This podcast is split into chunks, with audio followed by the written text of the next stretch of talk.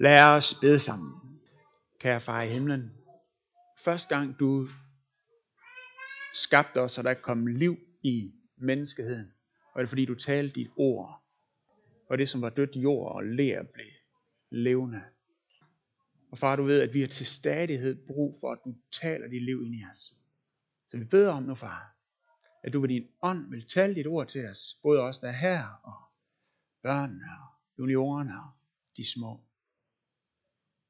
Far, tak fordi du er her. Tak fordi du er på dit hjerte, og tak fordi du vil gøre. Vi hengiver os til dig. Amen. Søndagen i dag hedder 11. søndag Trinitatis, og prædiketeksten er fra Lukas evangeliet, kapitel 18, vers 9, hvor der står sådan her. Til nogen, som stolede på, at de selv var retfærdige, og som vagtede alle andre, fortalte Jesus denne lignelse.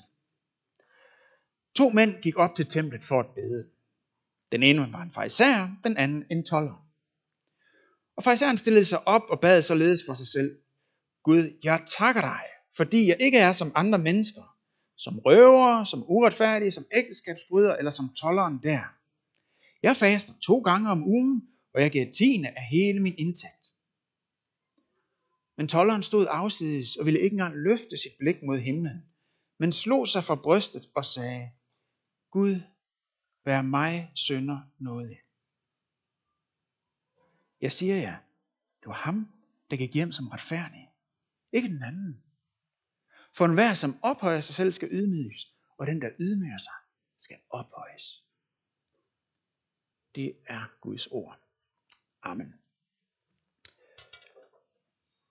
Jesus han introducerer i øh, dagens prædiketekst et universelt problem, og så præsenterer han en løsning, der ikke virker, og så præsenterer han en løsning, der virker. Den løsning, der ikke virker, er det, som jeg i dag kalder udefra ind løsningen, og den løsning, der virker, er indefra ud løsningen. Men først problemet. Der står, at Jesus fortalte lignelsen til en ganske bestemt gruppe modtagere, nemlig nogen, som stolede på, at de selv var retfærdige.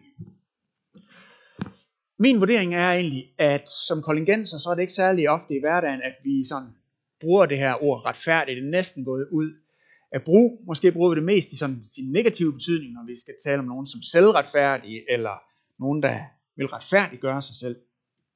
Og vi kan derfor måske fristes til at konkludere, at når Jesus han begynder at tale om retfærdighed, så er det ikke noget, vi sådan forholder os til som kollegenser i dag. Måske er det aktuelt for folk i gamle dage, eller for folk i Mellemøsten, eller et eller andet, hvad ved jeg. Men intet kunne være mere misforstået øh, i forhold til det. Både det ord, som bruges øh, om retfærdighed i Gamle Testamente og i Nye Testamente, beskriver en virkelighed, som alle kollegenser forholder sig til stort set dagligt. Nemlig spørgsmålet om at være anerkendt, spørgsmålet om at være accepteret, spørgsmålet om at være godtaget.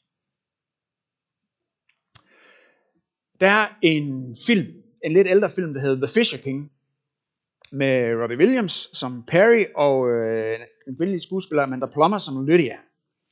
Og, og øh, Amanda Perry, nej, ikke Amanda Perry, Amanda Plummer spiller Lydia en ung og meget generet og usikker ung kvinde, som øh, ja, hun er socialt akavet og, og øh, ja, har svært ved at agere i tilværelsen.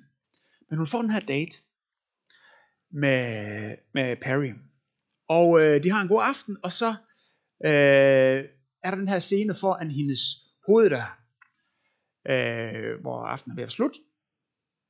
Og Lydia siger, jeg har haft en helt vidunderlig aften, men jeg ønsker ikke at se dig igen. Godnat. Hun vender sig om for at gå, og Paris skriver, but why? Hvorfor? Og så siger hun, nu skal jeg fortælle dig hvorfor. Fordi det, der vil ske herfra, det er, at vi udveksler telefonnummer. Så vil du gå hjem, og jeg vil komme til at sove, og i morgen vil jeg stå op og gå på arbejde med en fantastisk følelse. Jeg vil føle mig lykkelig, og vil glæde mig helt vildt, til du ringer. Men du ringer ikke i morgen. Og du kommer ikke til at ringe dagen efter. Og du ringer aldrig. Og jeg vil føle mig totalt kasseret. Og jeg ved ikke engang, hvorfor sagde jeg til at tage på den her date sammen med dig. Godnat. Bum. Og, og, og, og Perrin siger, stop, stop, stop, stop. Vent lige et øjeblik. Jeg har en bekendelse. Hun siger, er du gift? Nej, nej, det er ikke det. Har du en eller anden form for sygdom? Nej, nej, det er heller ikke det. Og så siger Perry, jeg ved allerede alt om dig. Jeg ved, du hader dit job. Jeg ved, du føler dig akavet. Jeg ved, du ikke har særlig mange venner. Og jeg ved, du føler dig mindre smuk end alle andre. Men du skal vide en ting. Jeg elsker dig. Og du er det mest fantastiske, der er opfundet siden grydderihylden. Jeg ved ikke, hvornår det blev et kompliment, men anyway. Og, siger, og jeg elsker dig. Jeg elsker dig virkelig. Jeg kender dig, og jeg elsker dig. Og jeg lover dig, at jeg ringer tilbage. Og der bliver helt stille, og der sker ingenting. Og det er en af de her scener, hvor der sker rigtig meget, men der bliver ikke sagt noget. Og Lydia, hun bliver bevæget, og hun, hun stikker hånden frem og, og rører ved hans ansigt og siger, You are real. Du er ægte, eller du findes virkelig. Så stopper min fortælling af filmen. Filmen fortsætter. Men spørgsmål er, hvorfor rører sådan en scene os? Det tror jeg, den gør, fordi den beskriver en universel længsel efter accept. Ikke bare accept på overfladen, men et ønske efter at være både kendt og elsket og accepteret. En universel længsel, som går på tværs af kultur, som går på tværs af tidsepoker. Det er den samme universelle længsel. Her kommer lige et par eksempler. I Japan, hvis en mand bliver fyret fra sit arbejde, så sker der faktisk ikke det, at han går hjem og fortæller til sin kone og sine venner, jeg er blevet fyret. Men der sker det, at han lader som ingenting. Og når det bliver mandag, så står han op til normal tid, barberer sig, tager sit jakkesæt på og går og tager sin mappe under armen og går på arbejde på normal tidspunkt. Og i stedet for ja, ikke gå på arbejde, han, han går bare ud i byen og mødes med andre, som heller ikke har noget arbejde. Men han fortæller det ikke til sin familie og venner. Hvorfor? Fordi det er simpelthen for skamfuldt i den kultur. Fordi arbejde i den kultur er afgørende for retfærdiggørelse. For at blive anerkendt, for at blive accepteret. Det er afgørende for at blive optaget i flokken. Et andet eksempel. Hvis I prøver at tænke tilbage til danskundervisningens øh, folkeviser og folkesavn og sådan noget, det er det, vi blev undervist i, før vi begyndte at vise opmærksomhed for, for det, som øh, dansklæreren sagde. De her gamle øh, digte og sådan noget fra middelalderen og sådan nogle ting, hvor man for eksempel kunne høre en beskrivelse af en ridder eller en eller anden held, hvor der stod, at han mere end noget andet tørstede efter ære. Ære, selvfølgelig ære i kamp, det var det, der var den store ting. Ikke nødvendigvis en tørst om at få mere land eller mere gods, men en tørst efter ære. Samme længsel, samme tørst, samme problem. I dagens Danmark sætter vi andre ord på retfærdiggørelse og retfærdighed, og vi har måske i højere grad psykologiseret sagen og prøver at beskrive det med ord som selvværd eller lignende. Og øh, når vi hører om farisæren i lignelsen der, så tænker vi måske, ja, okay, det var fair nok, at han, det var måske naturligt nok, at han var så striks eller fordømmende. Han levede jo i en striks religiøsitet. Eller vi hører om folk fra Mellemøsten og den social kontrol, der kan præge sådan en kultur omkring det. Og vi tænker godt, at vi har fået afskaffet øh, lovreligioner og den slags. Og jeg er enig. Det er rigtig godt. Det er rigtig godt. Men måske har vi så i vores kultur bare indført andre lovreligioner. En lovreligion af præstation, perfektion og performance. Præstation, perfektion og performance. Du skal præstere, og det du præsterer er grundlaget og fundamentet for din identitet, og hvor interessant du er. Perfektion. Du skal ikke bare præstere godt, men du skal præstere perfekt. Ellers er det ikke interesse. 12-talspige eller fiasko.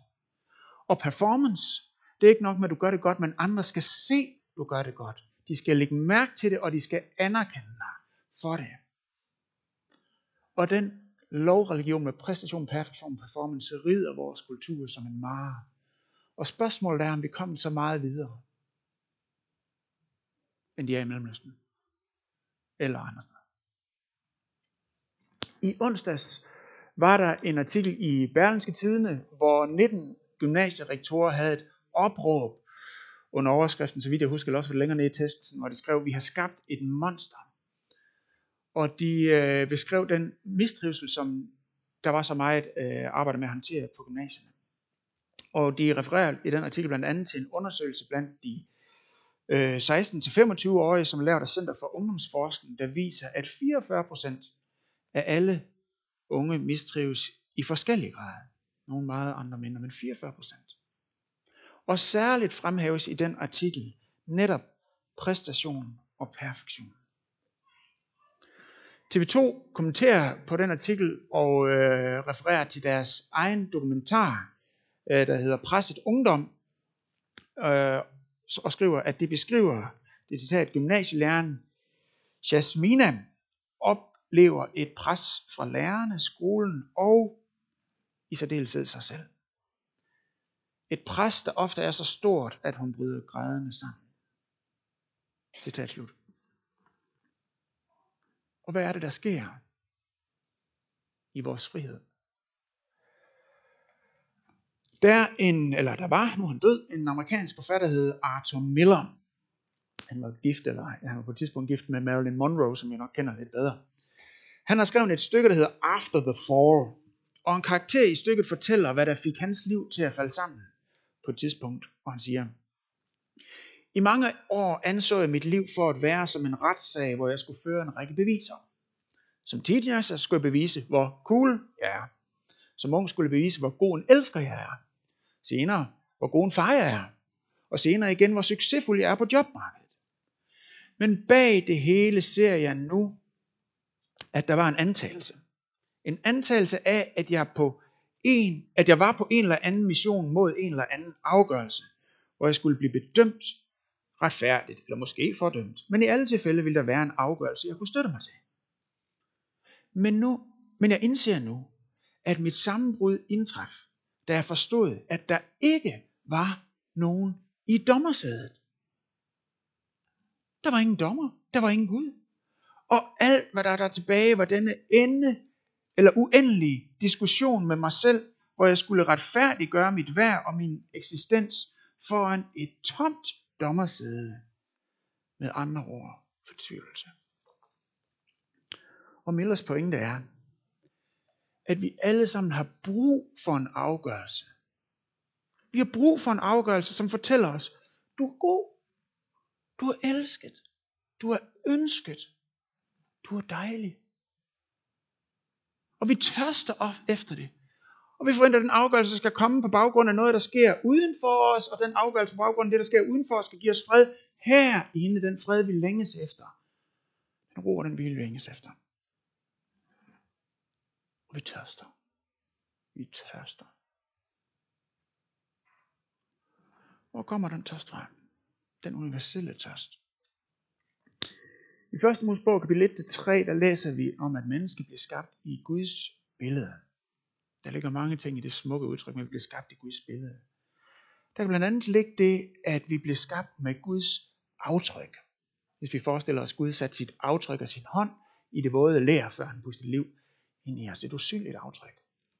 Og i paradisets have, der hvilede Guds hånd i det aftryk, på sin plads i det aftryk.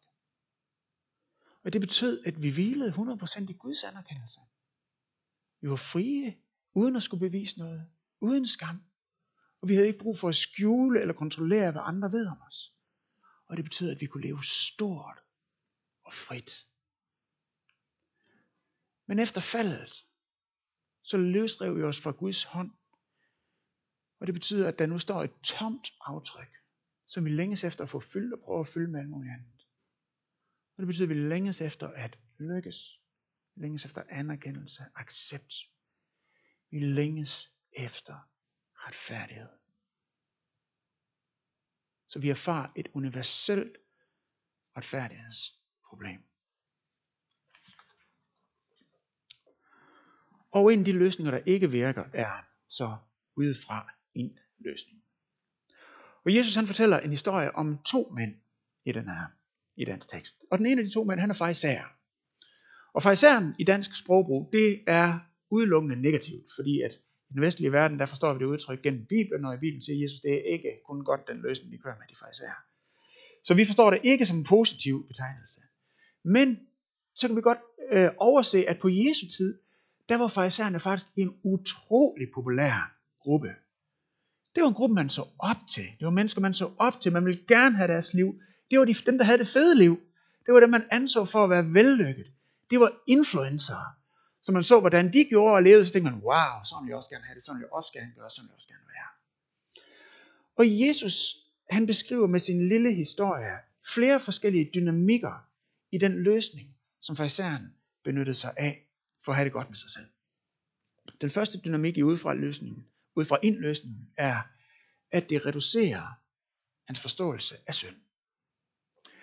For så han nævner en række ydre synder, vers 11. Han siger, tak fordi jeg ikke er som andre mennesker, som røvere, som uretfærdige, som ægteskabsbrydere. Og han nævner udelukkende ydre, synlige øh, handlinger i sin forståelse af synder. Han siger ikke, tak for himlen, fordi jeg blev mere tålmodig, fordi jeg blev mere kærlig, fordi jeg blev mere modig, eller fordi jeg kan bevare glæden, når ting ikke lykkes. Fokus på det ydre. Andet eksempel er, at udefra indløsningen fører til nedladenhed over for andre. Igen i vers 11, der står der, at forsæren stillede sig op og bad således for sig selv. Det betyder, at han rent fysisk har lige skilt sig ud fra flokken, og højst sandsynligt træt nærmere til, til alderet, øh, hvor han er begyndt at øh, bede, og dermed skille sig fysisk ud, som et ydre tegn på den indre overbevisning af, jeg skiller mig faktisk ud. Jeg er bedre end andre. Og jeg skal helst være bedre. Og det skal være for tydeligt for andre. Fordi min præstation, perfektion og performance er det bevismateriale, som jeg skal bruge til min egen retfærdiggørelse. Tredje eksempel. Ud fra indløsningen gør, at vi tager discipliner, som vi selv er ret gode til, og ophæve os til moralske absolutter, for at vi kan slå andre. Fraisereren nævner forskellige ting. Han nævner røver.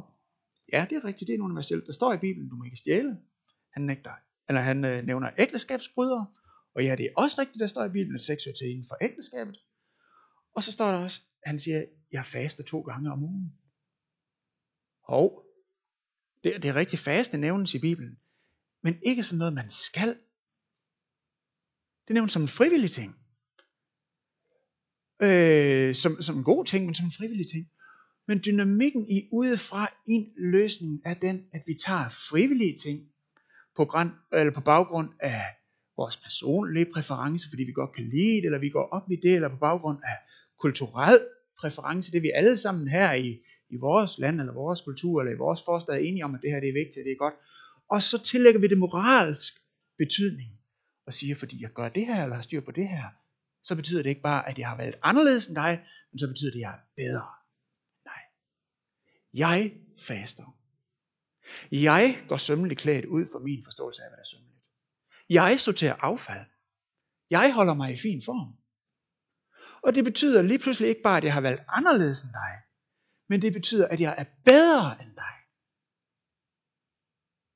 Og måske har vi brug for lige at få boostet den der følelse. For eksempel er, at vi har OK styr på vores kalorieindtag. Og så kan vi jo se et afsnit af fede forhold og føle os gode. Eller vi er klar over, at vi har mere styr på økonomien end flere, øh, flertallet, og så kan vi se et afsnit af Luksusfælden og føle os gode. Eller vi er godt klar over, ah, det her med vores seksualitet og sådan nogle ting, og så kan vi se et afsnit af X on the Beats og føle os som de rene dysmønstre. Og spørgsmålet er, virker det her med at sammenligne sig med andre? Og ja, det tror jeg da. Det tror jeg da, det gør. Det er en meget udbredt løsning. Det virker. Måske er det den eneste løsning, vi har at gribe til, og den eneste løsning, vi kan få tilbudt. Jeg tror, det virker. Ligesom det virker at tisse i bukserne, hvis man fryser. Og så skal man helst kunne tisse relativt kort efter igen. Og hvis ikke man kan det, så ja. Men hvis det er den eneste løsning, man kan se foran sig, så er det måske det, vi tyrer til. Og så alligevel, selvom vi ikke har klare bud på, hvad andre løsninger er i vores kultur, så er der en stigende erkendelse af, at det måske ikke virker. Danmarks Radio havde en artikel i torsdags, øh, hvor de kommenterede på en undersøgelse fra Syddansk Universitet blandt 5.823 skolebørn i henholdsvis 5., 7. og 9. klasse. Og i deres artikel øh, fremhævede de særligt den i øjnefaldende ting, at der er stor forskel på trivsel mellem drenge og piger i 9. klasse. 29% af drengene er nervøse næsten hver uge eller hyppigere, mens 59% af pigerne, altså det dobbelte, er nervøse hver uge eller hyppigere. Og så skal man i sådan artikel øh, 12 på det, og der har de blandt andet set et rådgiver for Red Barn, der hedder Naja Kins, K-I-N-C-H, Kins Son, øh, inden hun siger, piger er i langt højere grad sammen med hinanden på sociale medier, hvor de sammenligner sig med hinanden, hvor man vurderer hinanden og giver likes. Og hun siger, at der er noget, der tyder på, at sammenligningsfællesskab ikke er særlig godt for trivselen. Citat slut. Så udefra ind virker ikke for alle, men det virker nok for nogen.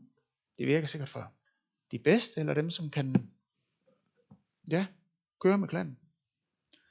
Det virker til synligheden for fejseren i teksten. Men selv for dem, det lykkes for, så har det bivirkninger. Nemlig den bivirkning, at man bliver mere og mere kritisk, både over for sig selv og andre. Den bivirkning, at man bliver mere og mere sur, og at man bliver mere og mere selvoptaget. Det hele det drejer sig om hele tiden. Hvordan går det? Og kan jeg få lavet den vurdering? Og så videre, så videre. Og når Jesus han skal vurdere den taktik, så siger han, nej, det virker ikke på den lange bane. Det var ikke for isæren, der gik retfærdigt hjem. Og på en måde, så kan vi sige, at det er tragisk. For han var en, en god borger. En af dem, man gerne vil have som naboer. Han stjæler ikke. Han øh, render ikke med hendes kone. Og han, der var mange gode ting at sige om farisæren. Han gav meget væk. Han er et godt menneske. Set på mange måder. Men han var ikke opmærksom på sit eget behov. Han synes, det gik så godt. Og derfor siger Jesus et andet sted i Matthæus 21, 31, sådan her.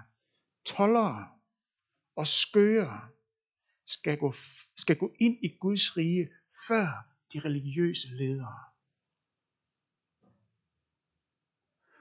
Fordi vi alle har brug for at indse, at det kun er Jesus, der kan frelse os. Og kun Jesus, der kan give os en retfærdighed, som er solid og rydde op i vores indre hoved. Men dem, der har det, får det til at lykkes med udefra ind, ser det ikke. Ser det ikke. Kør videre, som om, at det kan lykkes. Og derfor vil helvede være fyldt med gode, pæne borgere, og himlen vil være fyldt med et klap af det. Der har indset, at de har brug for Jesus. Fordi mange, mange dejlige mennesker, der gør mange gode ting, ikke ser, at vi alle sammen har brug for Jesus. Og derfor var toller og skøre på en måde i en heldig situation. Ikke fordi det, det gjorde, var bare helt super. Overhovedet ikke. Men fordi, at de vidste, at deres løsning virker det ikke. Jeg sad engang i en samtale med en mand, som øh, virkelig havde trådt ved siden af. Og det indtog han i løbet af samtalen, og han blev ked af det, han gjorde, og så sagde han, sådan her citat, det er så nedslående at indse, at jeg ikke er bedre end andre. Citat slut. Og jeg sagde, wow, det er en skarp indsigt. Og ved du hvad? Det er en helt fantastisk mulighed, du står for, for lige præcis i den her situation, at gå fra at leve udefra ind, til at begynde at leve indefra ud.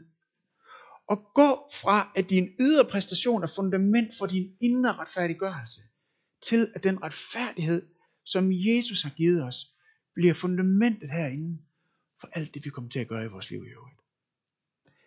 For det er en løsning, der virker. Jesus siger sådan her om tolleren i Kapitel 13.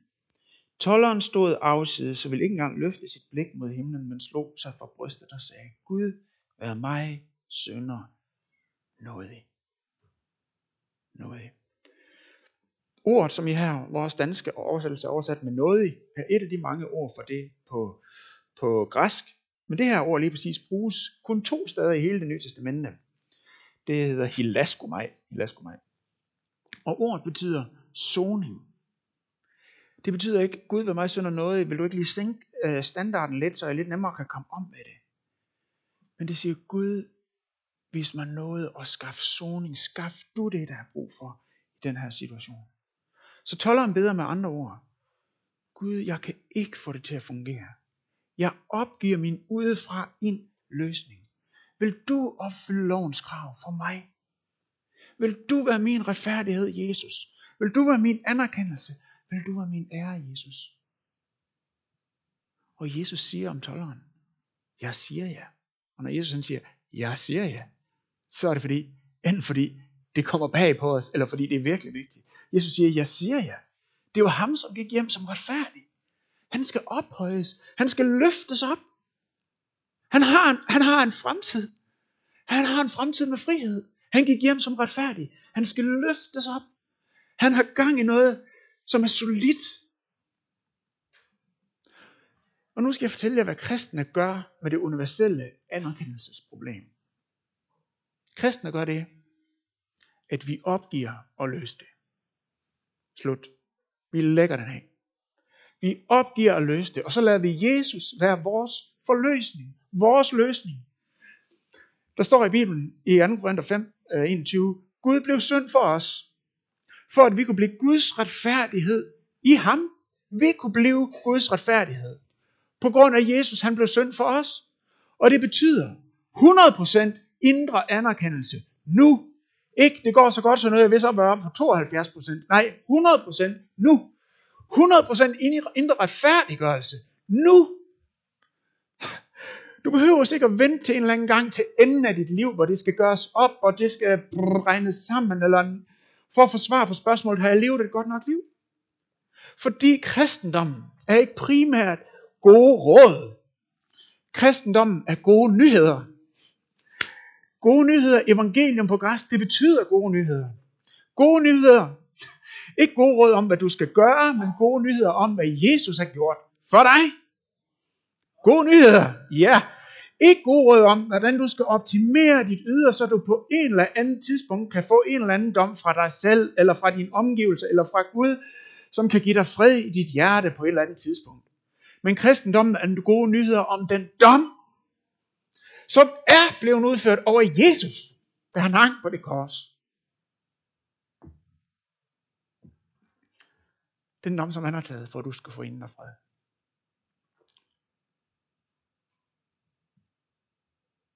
Og det kan forandre et liv indenfra og ud.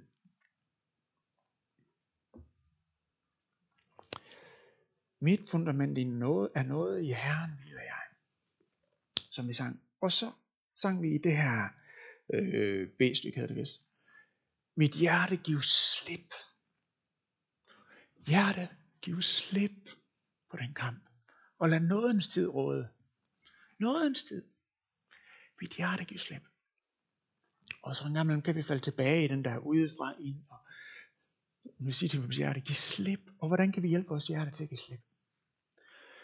Det kan vi ved at se for vores indre blik Jesus på korset.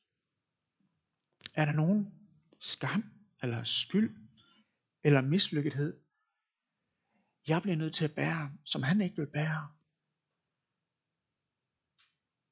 Hvad siger Bibelen? Den siger nej. Han bar det hele. Han bar det hele. Der er ikke noget, vi skal bære. Er der nogen dom eller vurdering, jeg skal frygte, eller se mig selv i lyset af? Nej, ikke ud over den, der gik til Jesus. For dommen er allerede blevet udført, og den ramte ham, og Gud er retfærdig. Han vil ikke ud, øh, øve den samme dom to gange, og Jesus fik det hele. Se på Jesus på korset.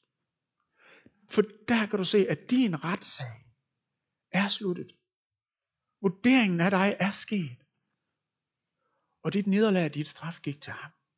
Og hans ære, hans retfærdighed, hans anerkendelse er gået til dig. Og Martin Luther han siger, det betyder, at Gud han har ikke brug for dine gode gerninger. hvis vi går og samler dem sammen, fordi vi tror, der kommer en eller anden vurdering fra udside, hvor vi skal regne det hele op. Nej, det kommer ikke til at ske, hvis du er kristen, du er døbt og tror på ham. Så alle dine gode gerninger, hvem kan du give til din næste i stedet for? For Gud, skal ikke, Gud kommer ikke til at spørge efter dem. Og han har fået det hele i Jesus. Og ved I hvad, det åbner for en helt ny måde at leve på. For det ydre liv skal ikke længere være en kampplads, hvor vi samler på ingen til en eller anden afgørelse, så vi kan blive accepteret og få fred i vores indre. Men fordi vi er accepteret og har fred med Gud, så kan vi leve liv for andre. Så har vi ikke, så motivet for vores gode ting, alt det som Faseren han nævner, det skal ikke længere være os selv. Fordi alt det, den bedømmelse og den vurdering, den er foregået. Og så kan vi rent faktisk gøre gode ting for andres skyld, af kærlighed for at give det videre, som vi selv har modtaget. For det drejer sig ikke længere om mig. Så kan vi leve et liv i frihed. Et liv, som er optaget af at ære ham, som gav alt for os, som er blevet vores nye herre, vores nye frelser. Lad os rejse op og bede.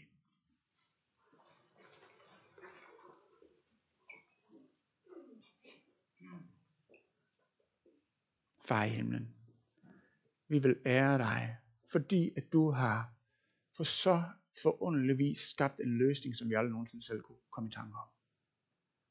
Og far, jeg og dem, der mig, mig vil bekende det i dag, vil bekende, at øh, det er ligesom om, der er sådan en eller anden forudindstilling inde i vores hjerne til at køre over på ud fra en løsning. Og far, øh, jeg vil bekende, jeg har fundet ud af, at det fungerer ikke. Og det kommer aldrig til at fungere. Og selv hvor det fungerer et kort stykke, så fungerer det dårligt. Men du, Jesus,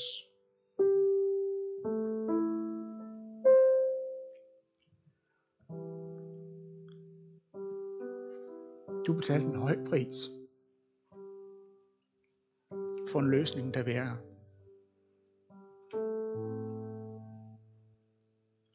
Og det skal du ikke have gjort forgæves.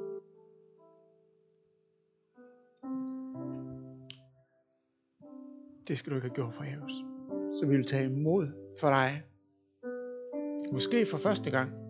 Måske for første gang nogensinde er det her. De gode nyheder blev levende for vores hjerter.